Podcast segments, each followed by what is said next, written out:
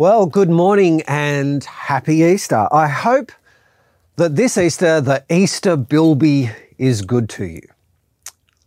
The Easter Bilby, I hear you ask. Well, yeah, the Easter Bilby. You see, it's, it's, we're not allowed to have the Easter bunny anymore. It's part of the whole politically correct thing. You see, rabbits are pests. They're not native to Australia and they do heaps of damage to the environment. And the bilby is actually a threatened species. So it's far more politically correct these days to replace the Easter bunny with the Easter bilby. And in fact, nowadays, there's a whole suite of animals you can get. There's the Easter wombat.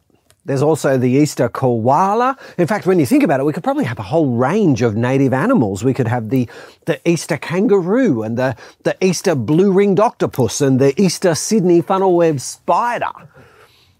But really, the whole thing is actually about, it's about political correctness, isn't it? Now, a lot of people aren't very keen on political correctness, but look, I think it's fantastic. Because how else could we ever talk about those touchy subjects without offending people? See, there are all sorts of wonderfully politically correct terms that we can use nowadays. For instance, we don't call people lazy anymore. No, parents your slovenly teenager is not lazy, they just have a motivation deficit. And ladies, your husband, he is not a male chauvinist pig. He just has swine empathy. You see, political correctness is marvelous for helping us to say those kind of hard things. It helps us to avoid offending people. And so it's actually changed the way I look at myself. You see, I'm no longer bald. I am follically independent. And I'm not short. I am low ceiling advantaged. And I'm not ugly.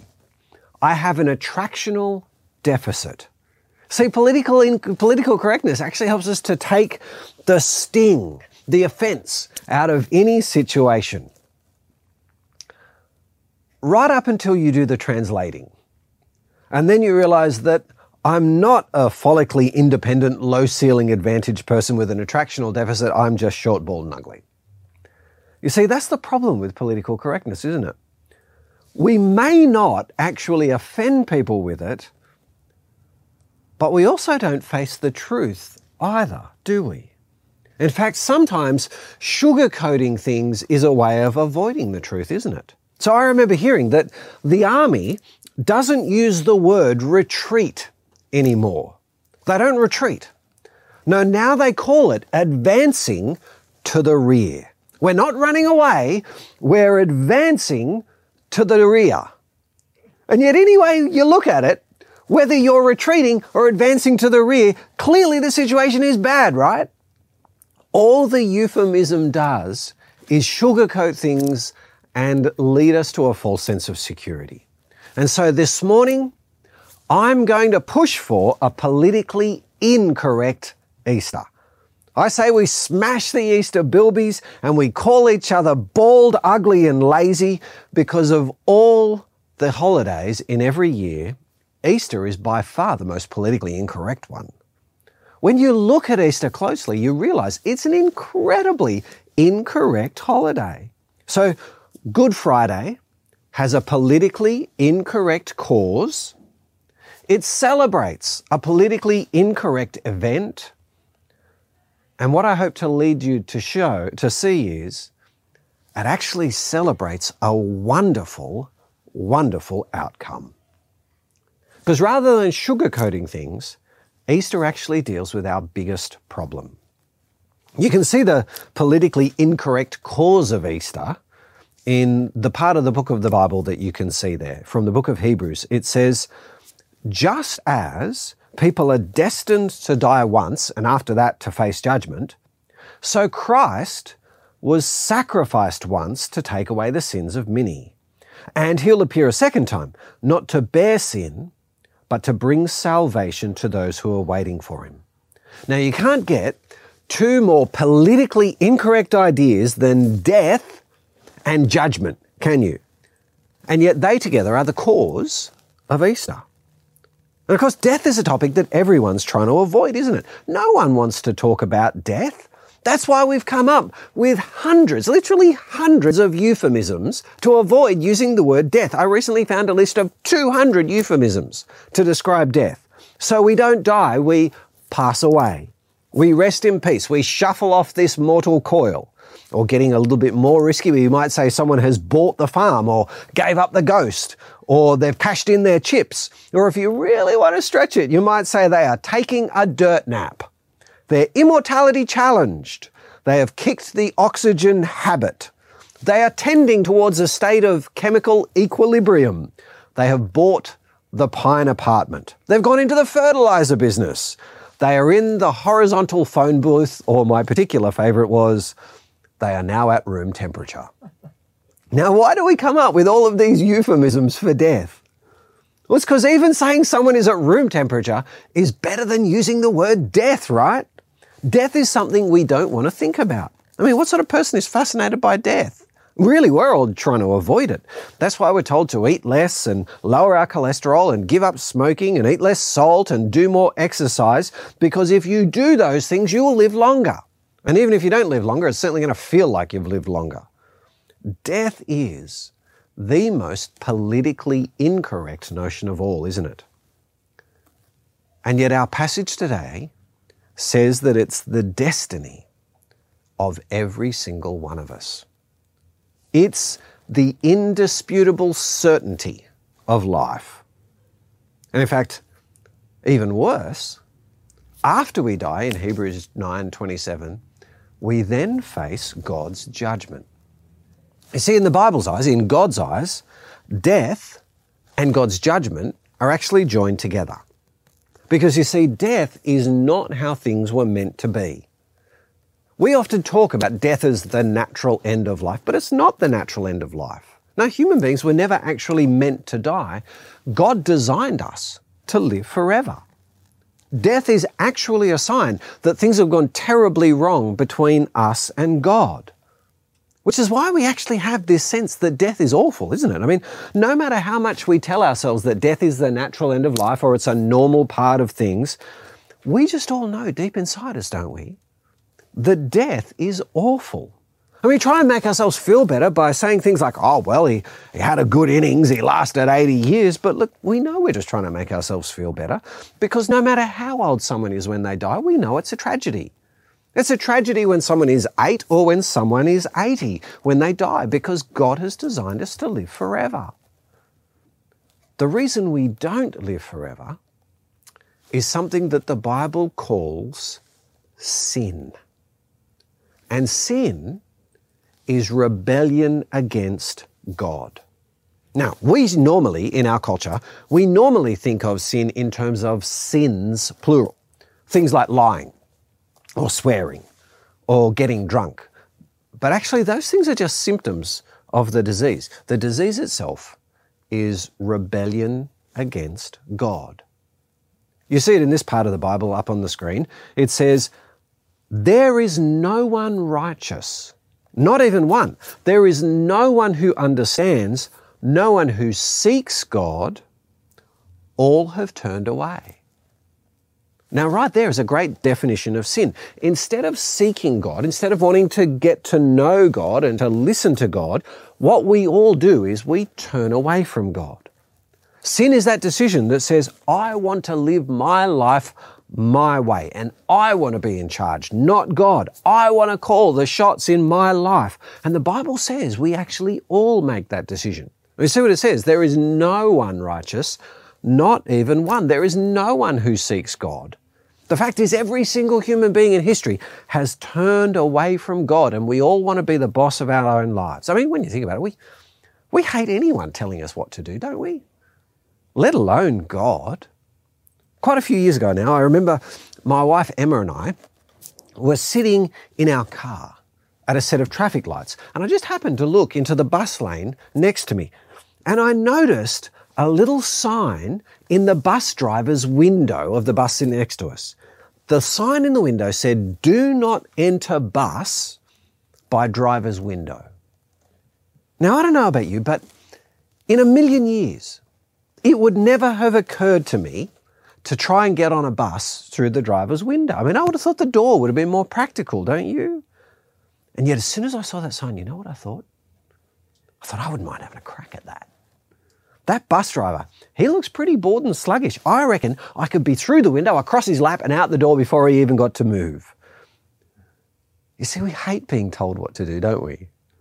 We hate anybody setting the rules and the boundaries for us. And we especially hate God bossing us around. And sin is where we all make this decision I am going to run my life my way. But the Bible says that decision is fatal. Because God's the one who gave us our lives, and when we use our lives to rebel against Him, He takes our lives away. And so every single one of us will die. And what's more, the time will come for every single one of us when we will all stand before God to explain our actions. We'll all have to explain to God why we chose to ignore Him, why it is that we've taken the life that He's given us and shut Him out of it. Which is actually quite a scary notion, isn't it? Easter has the most politically incorrect cause. People are destined to die once and after that to face judgment. And you know, if the cause is bad enough, it actually gets even worse. Because Easter celebrates an incredibly politically incorrect event. Because look at the next bit that our passage says just as people are destined to die once and after that to face judgment, so Christ was sacrificed once. Easter celebrates an incredibly politically incorrect event. This man Jesus of Nazareth was sacrificed, was crucified on a cross. Now, for most of us, crucifixion isn't something that we actually know very much about. I mean, none of us have ever seen one. And so what that means is we tend not to realize just how horrific it was. Especially because, you know, you look at those paintings and Jesus is usually pictured as being at most a little bit sad on the cross. You know, he's kind of hanging up there and he's, he's melancholy. I mean, he's also, usually, you can see in the painting, he's usually pretty ripped as well. But from the look on Jesus' face, crucifixion looks like at most it's an unpleasant kind of experience. But in reality, crucifixion was a brutal, brutal way to die. There is nothing politically correct about crucifixion. Crucifixion was devised by barbarians on the very edge of the world. And it was designed to delay death until the maximum amount of torture had been inflicted on the person being crucified. In the first century, crucifixion was actually reserved for the lowest of criminals, traitors to the Roman state, murderers, those kinds of people, usually only slaves, were crucified. Only scum got crucified, the lowest types of criminals, human garbage. See, after you were condemned to be crucified, the first thing that happened is you were, you were scourged with whips and thongs. And the idea was to, to turn the flesh on your back to a kind of mush, a, a pulp, not so that you die, but so that when you, when you lay against the cross, it would cause you agony. And then they would strap the crossbeam to your back, and you carried it through the city streets. And you carried it out into the countryside to the place where you were going to be crucified. And along the way, hordes of people would beat you and kick you and spit on you and knock you to the ground and even throw urine and feces at you because they were allowed to. Being crucified meant that you were human scum. And when you reached the crucifixion site, they stripped you naked and paraded you before the jeering crowds. And then you were laid on top of your crossbeam again while they drove nails through your wrists. Uh, the idea that it went through the hand, when you think about it, a hand isn't strong enough to hold the human weight. The nails went through the wrist and then they hoisted you in the air. Sometimes they would put a seat under your bottom so that you would live a little bit longer. Often they would smash your knees with a club or a spear and bend your legs up underneath you and then nail your ankles to the cross as well. And then they left you to die. But it wasn't a quick death. No, crucifixion took hours, sometimes even days. You either died of exposure or thirst over the course of a few days, or you became so weak that you could no longer keep your head up, and when it finally slumped forward, you would choke. Sometimes, to hurry you along, they'd put a spear in your belly. And you know what was worse than all of that physical suffering? Crucifixion was also a sign that God hated you. Because in God's Old Testament law, he said that anyone would crucify was who was crucified was under his curse. It was a sign of God's hatred. You see, crucifixion was the most horrendous, humiliating way to die. Have a look at what a fellow named Cicero, he lived around Jesus' time. This is what he said about crucifixion. He wasn't a Christian, but he said, There is no fitting word to describe so horrible a deed. The very word cross should be removed from our thoughts, our minds, our eyes, and our ears. You see, crucifixion is the most politically incorrect idea in the world.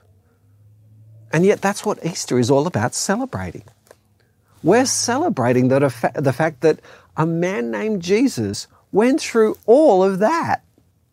You can see why we come up with things like Easter bunnies and Easter bilbies, can't you? Easter eggs and Easter bonnets and Easter wombats. Because anything is better than thinking about crucifixion. You see, of all the holidays in a year, Easter is far away the most politically incorrect. It's got an incorrect, politically incorrect cause. It celebrates a politically incorrect event. And yet we call today Good Friday. Easter is actually the most wonderful holiday because the outcome of Easter is so good. In fact, it's wonderful. You see, political, uh, political correctness fails to deal with the real problems, but this politically incorrect holiday has the most wonderful outcome. It deals with our biggest problem. Because have a look on the screen why Jesus died. Just as people are destined to die once, and after that to face judgment. So Christ was sacrificed once to take away the sins of many. And he'll appear a second time, not to bear sin, but to bring salvation to those who are waiting for him. You see, Jesus' death may have had an incredibly incorrect cause. It may be a politically incorrect event, but it has the most wonderful outcome. In verse 28, Christ was sacrificed once to take away the sins of many. Jesus died that horrible, horrible death for a reason to take away the sins of people. Jesus' death wasn't a horrible accident. It wasn't just a senseless slaying. No, it was a deliberate sacrifice where Jesus took away our sins. Verse 28 says that Jesus bore our sins. That is, when Jesus died on that cross, he bore the guilt for our rebellion. He carried our guilt on his shoulders and he took our punishment. Remember, the punishment for sin was death and judgment. But that's what happened to Jesus on the cross. He died in our place. He took our punishment from God and He paid for our rebellion. That's what the cross was all about. It was a direct swap. We had rebelled against God, but Jesus took our penalty. Jesus died our death so that we will never have to stand guilty before God. Instead, look what our future can be in verse 28. He says Jesus will appear a second time, not to bear sin, but to bring salvation to those who are waiting for him. You see, our salvation doesn't have to, our future, our destiny doesn't have to be death and judgment. Our destiny can actually be salvation with Jesus, salvation from death, salvation from God's judgment, salvation for an eternal life with Jesus. Isn't that the most incredible news? Today, just over 2,000 years ago, a man died the most brutal, awful, horrible death for you to save you for eternity. And it's not a fairy story, it's reality. It really happened for you and for me. The question is do you want to celebrate a politically incorrect Easter? Do you want to accept Jesus' death as your sacrifice? So that when Jesus comes again, he can rescue you and save you and take you to heaven. Because I do. I decided 33 years ago to place my destiny in Jesus' hands. I decided 33 years ago I was going to place my eternity and my whole life here in Jesus' hands. That's the best thing I ever did. Why not do that today? Why not say to Jesus, Jesus, I'm going to trust you with my eternal destiny. I'm going to trust you with this life as well. I'm going to trust you to run my life here. I'm going to trust you to give me life forever. I'm going to stop running my life my way. I'm going to trust you to do it. Why not trust Jesus with your eternal destiny? There's no better day to do it than Good Friday. All you have to do is talk to God. In fact, you can see on the screen a prayer. It says to God some of the things that we've been talking about. Let me read it to you. It says, Dear God, I know that I've rebelled against you. I know that my destiny is death and judgment. Thank you that Jesus was sacrificed to take away my sin. Thank you that He's coming again to bring eternal salvation. Please forgive me and help me to trust Jesus with my life now. If you believe that, if you want to place your life and your eternity in Jesus' hands, why not pray that prayer? What I'm going to do is in a second, I'm actually going to pray that prayer line by line. And I'm going to leave just a short gap in between each line where you can say it. You can just say it in quietly in your mind to God. And by doing that, you'll be placing your eternity and your life in Jesus' hands. If you believe what we've been talking about, why don't you pray this with me? I'll pray now. Dear God, I know that I have rebelled against you. I know that my destiny is death and judgment. Thank you that Jesus was sacrificed to take away my sin. Thank you that He's coming again to bring eternal salvation. Please forgive me and help me to trust Jesus with my life now. Amen.